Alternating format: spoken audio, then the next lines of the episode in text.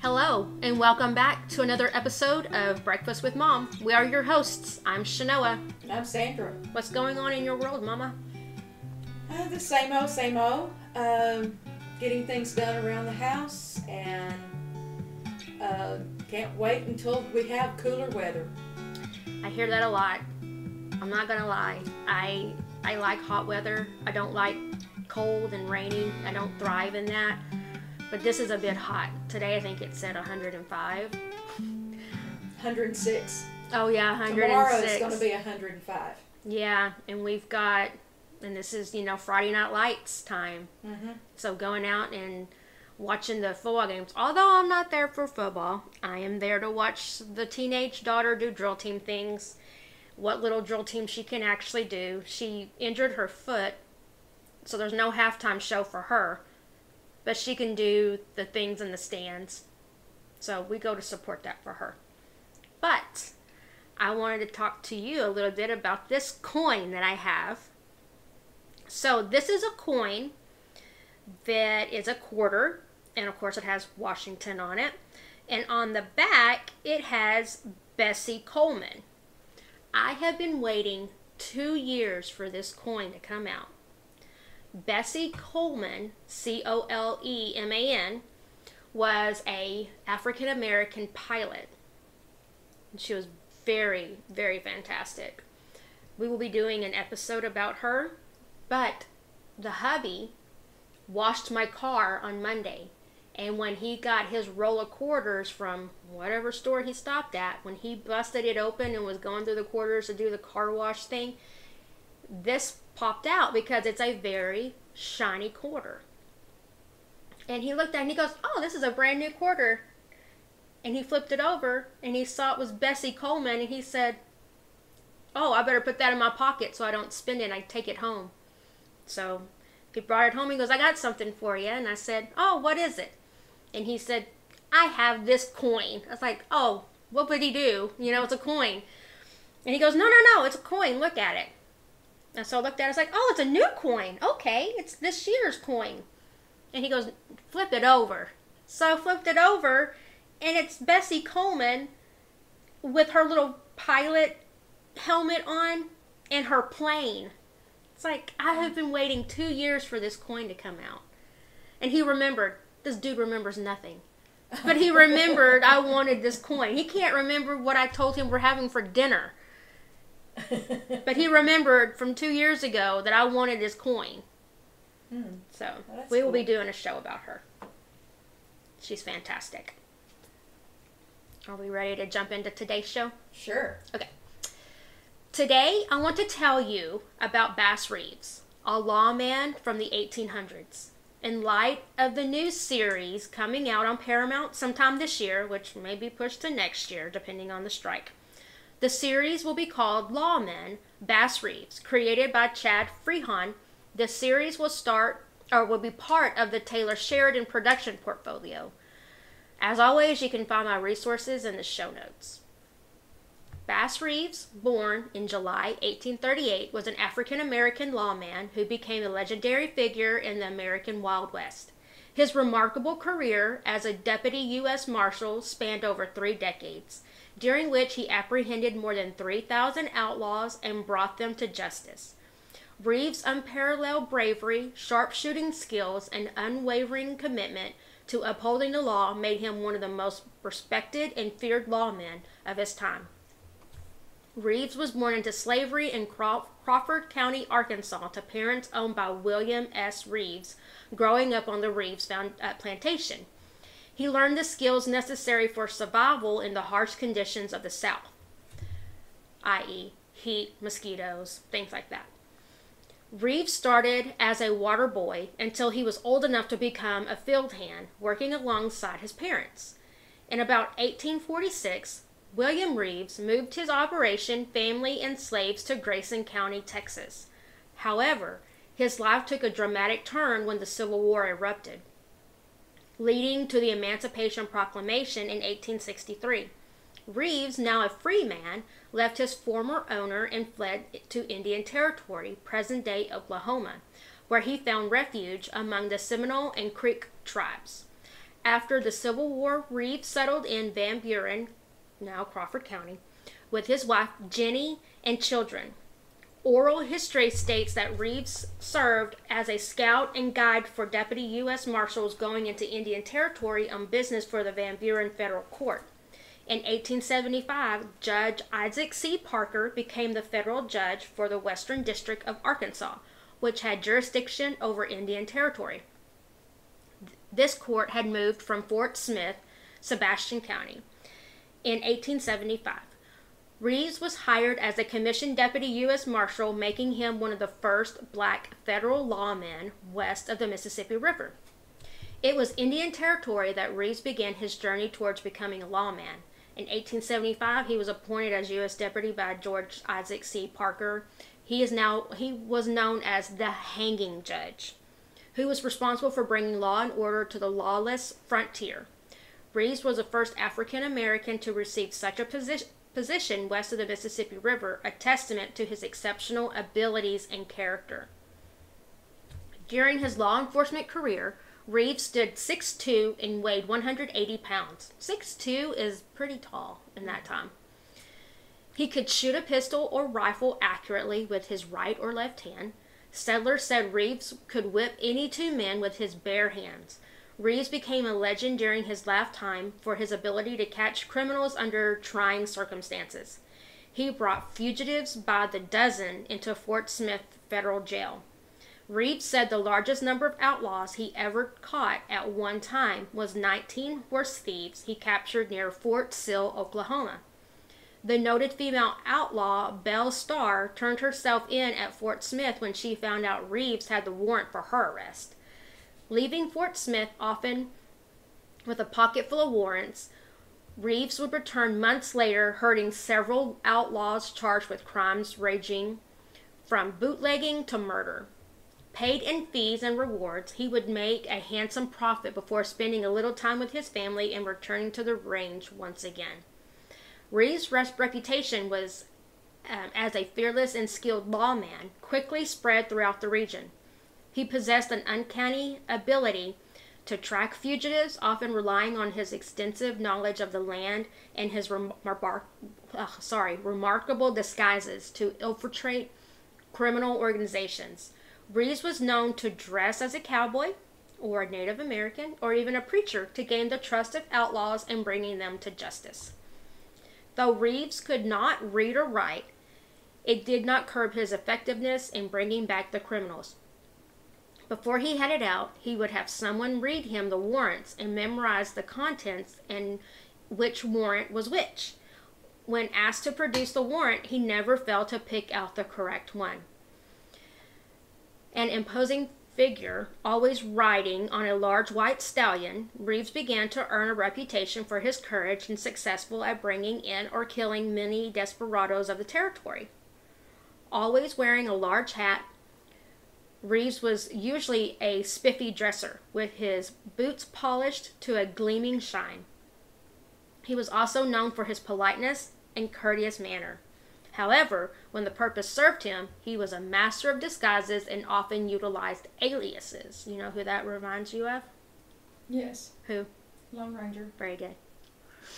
His most famous arrest came in 1882 when he captured the notorious outlaw Bob Dozier, Reeves tracked Dozier into uh, for two weeks, enduring harsh weather conditions and treacherous terrain.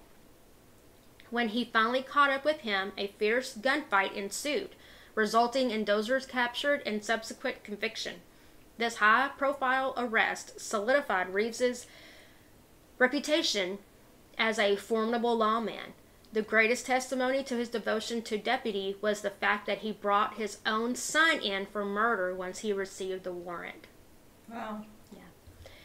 In 1887, Reeves was tried, the son, for murder for shooting of his trail cook, but he was found innocent. In 1890, Reeves arrested the notorious Seminole outlaw Greenleaf who had been on the run for 18 years without capture and had murdered seven people. The same year, Reeves went after the famous Cherokee outlaw Ned Christie.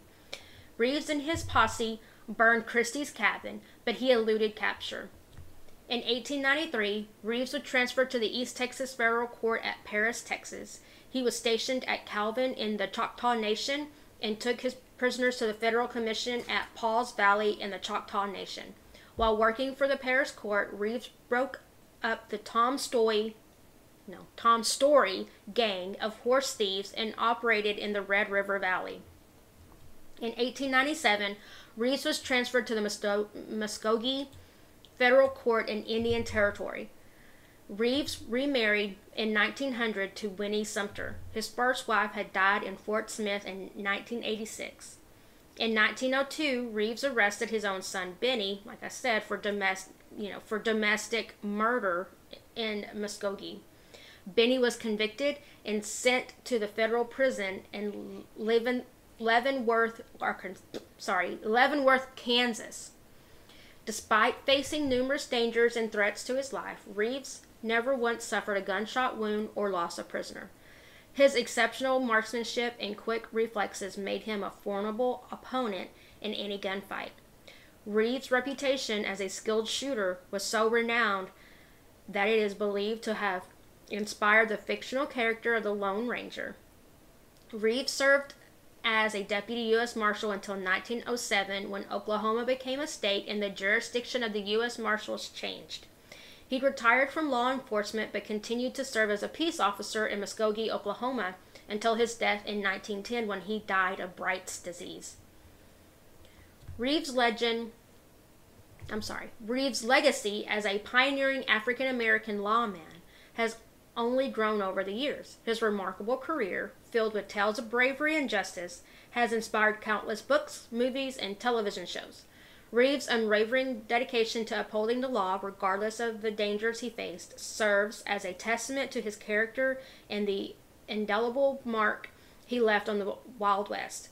On May 26, 2012, a bronze statue depicting Reeves on a horse riding west was de- dedicated in Fort Smith's Pendergraft Park.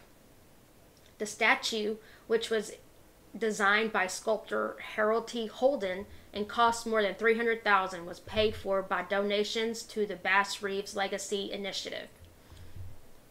In the 21st century, Bass Reeves has emerged as a pop culture figure across the world. For example, he appeared in the acclaimed 2019 HBO series Watchmen, was the subject of a comic book series published by Allegiance Arts starting in 2020 and appeared in the 2020 or and appeared in 2020 as an, in one of the issues of Franco-Belgian comic book series Lucky Luke titled Un Cowboy dans le Coton, published in English the following year as A Cowboy in High Cotton.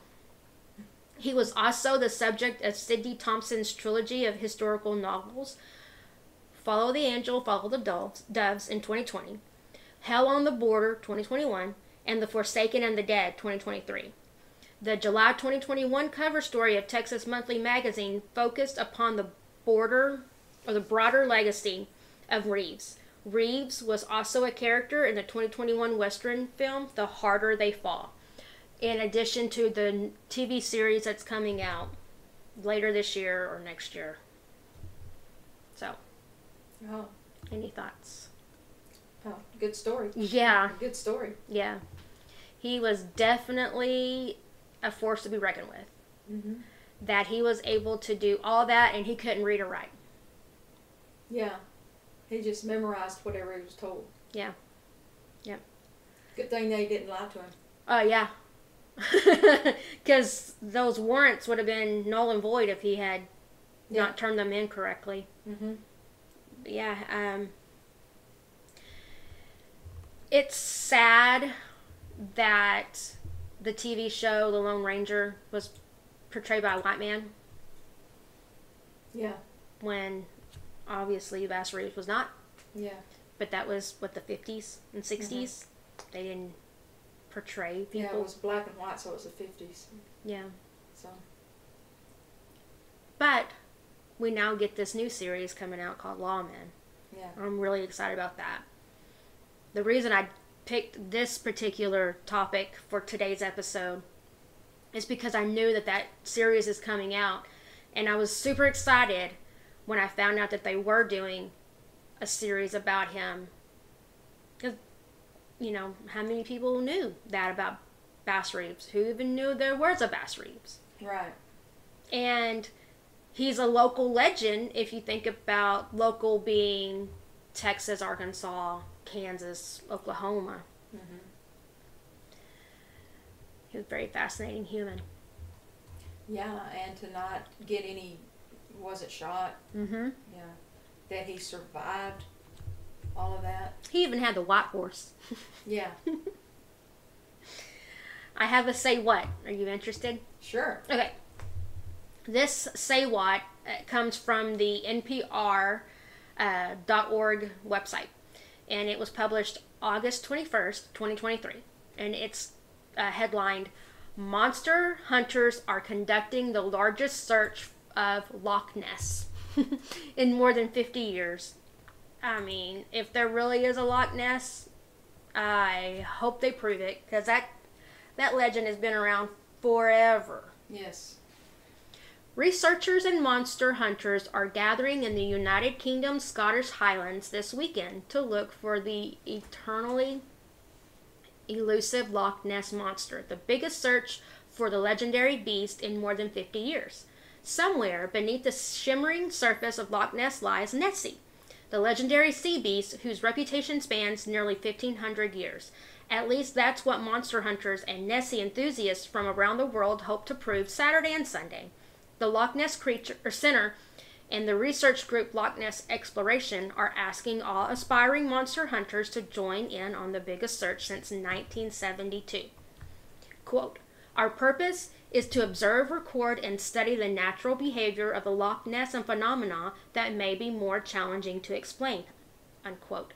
The Loch Ness Exploration Facebook page reads, quote, If you believe that the Loch Ness Monster exists, then we invite you to join the search. We equally invite you to support the study of the loch and the natural behavior of the elements that may be the root cause of these strange reports from Loch Ness. Unquote. Investigators are breaking out all sorts of technology, including surveying equipment the Loch Ness Center says has never been used on the freshwater lake before. Drones with infrared cameras will fly over the lake, and hyd- hydrophone will be used under the surface to detect, quote, Nessie like call- calls, unquote, the center says. Volunteers will also participate in a large surface watch of the loch, scanning the surface for any irregularities. However, due to an, quote, overwhelming demand, unquote, from enthusiasts, the group is no longer accepting applicants hoping to participate in person, but the Loch Ness Center says those still eager to participate can do so virtually through a live stream. At 22 square miles and the maximum depth of 788 feet, Loch Ness is Great Britain's largest lake by volume and second largest by surface area, according to Encyclopedia Britannica though the first written accounts of a monster are attributed to the Irish monk Saint Columba's encounter in 565 AD. Reports of a creature in the lake are depicted in an ancient stone carving around the area. But the legend of a monster lurking in the loch didn't gather greater attention until April of 1933 when a couple driving along the newly built road around the lake saw an animal they compared to a quote dragon or prehistoric monster unquote according to the Scottish Maritime Museum. More sightings soon followed, and big game hunter Marmaduke Weatherford or er, Weather Wetherell was commissioned to track the monster down in December of 1933. He said he found large tracks along the shoreline, but zoologists at the Natural History Museum debunked the tracks. The following year was when English physician Robert Wilson took a photo now known as the quote surgeon's photograph unquote, which appeared to show Nessie's head atop a long, slender neck poking out of the water. The picture was printed in the Daily Mail, and the Loch Ness monster was thrust into international stardom. One of the participants in that search confessed on his deathbed that the picture was staged, according to the Daily Mail. The Loch Ness creature, or Loch Ness Center, says there have been more than 1,140 official Nessie sightings. Paul Nixon, the center's general manager, said he's excited to see what's what turns up after the waters are searched like never before over the weekend. Quote, We are guardians of this unique story, Nixon said. He also says, and as well as investing in creating an unforgettable experience for visitors. We are committed to helping continue the search and unveil the mysteries that lie underneath the waters of the famous loch. So, my guess is they found nothing, or we would have had an updated article about that. But I still thought, found that interesting that after all this time, people are still interested in that darn Loch Ness. Loch Ness monster. Yes. I remember reading some book that we had, and it was um, like medical mysteries and mysteries of the water and stuff like that. It was some big black book that we had, and that was a story in there was was Loch Ness real, Yeah. and that was of course before the deathbed confession because I mean we've had that we had that book a long time ago yeah. before there was ever an internet. I, I used to read that book cover to cover, and I thought that book was just the best thing ever. Yeah. Yeah. I like hearing about, you know, things like Mm-hmm. uh, fact or fiction type things. Yes. Yes. Yep. Well, to me, that kind of goes hand in hand with with true crime Mm-hmm. because there's a lot of older crimes stories that can be blown out of proportion because there's no true documenting Yeah. evidence and you know things like that photography that yeah. kind of did, thing did they blow it up just to get a story? Mm-hmm. and with that debunking i think they said it was a tire they cut a tire to make it look Oh, like the head Mm-hmm. yeah like them punks Yeah. they got everybody all up in a tizzy Yeah. for for decades because it wasn't like a deathbed confession the next year it was decades later That must have been wearing on him pretty bad for him to tell that. Because, I mean, if it wasn't, he could have gone to the grave. or with he it. just wanted a giggle he mm-hmm. wanted he he just wanted to have the last laugh that's how how Mhm. i see it i think Who knows? Maybe, maybe that wasn't fake. Maybe that was something, and he just said that just because the, you know, he. Um, he, he wanted people to not think it was true. yeah You never know. never know Mm-mm. motivation is a tricky thing Yeah. Some people do it just out of spite. yeah You know, they lie out of spite, and then some people just tell the truth out of spite So, Yep. yeah, we never know. it'll be interesting to to find out when we go to the big pearly gates in the sky Yeah, if some of this stuff is true Yeah. we'll finally know about dan cooper and the loch ness monster those, those are my top two mysteries that I would like solved. Um, if there's nothing else, please remember to subscribe and leave us a rating and review on Apple, Spotify, or Amazon Podcast. May your breakfast be hot and your coffee strong. Bye.